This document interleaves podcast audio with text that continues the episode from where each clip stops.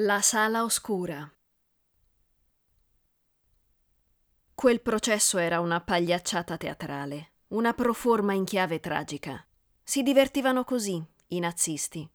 Trasformavano tutto in uno spettacolo, si rivestivano di finta gloria per ammaliare le menti degli stolti e degli indecisi e annichilire coloro che cercavano di opporsi.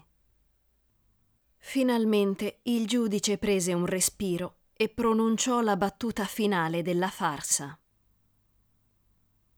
Tenente Vladimir Famienko, vista la foga e l'audacia con la quale ha cercato di ostacolare insieme al suo plotone i piani di pace mondiale del glorioso Terzo Reich, questo tribunale la condanna all'ergastolo, nella sala oscura.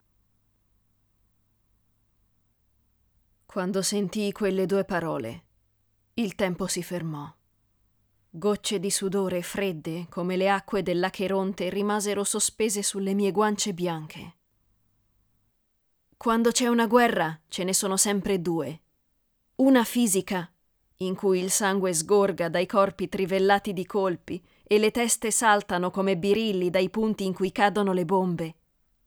E una psicologica, nella quale ogni nazione crea storie terribili, spesso senza alcun riscontro reale, e le lancia come fumogeni tra le linee nemiche, con un passaparola in grado di destabilizzare le menti più deboli e far vacillare interi plotoni.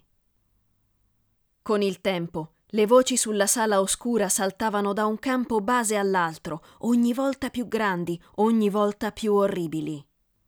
Ogni uomo con un elmetto in testa e un fucile in braccio ti rispondeva allo stesso modo quando osavi nominarla. Lì dentro, tutto ciò che fa di te un essere umano ti viene portato via giorno dopo giorno, lentamente e dolorosamente.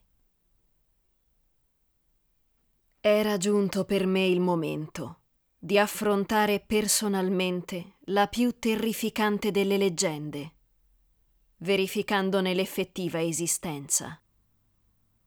Quando i due energumeni mi presero sotto braccio, l'angoscia accumulata fino a quel momento straripò come un fiume indemoniato che libera tutta la sua energia dopo aver ridotto in frantumi la diga che lo opprimeva.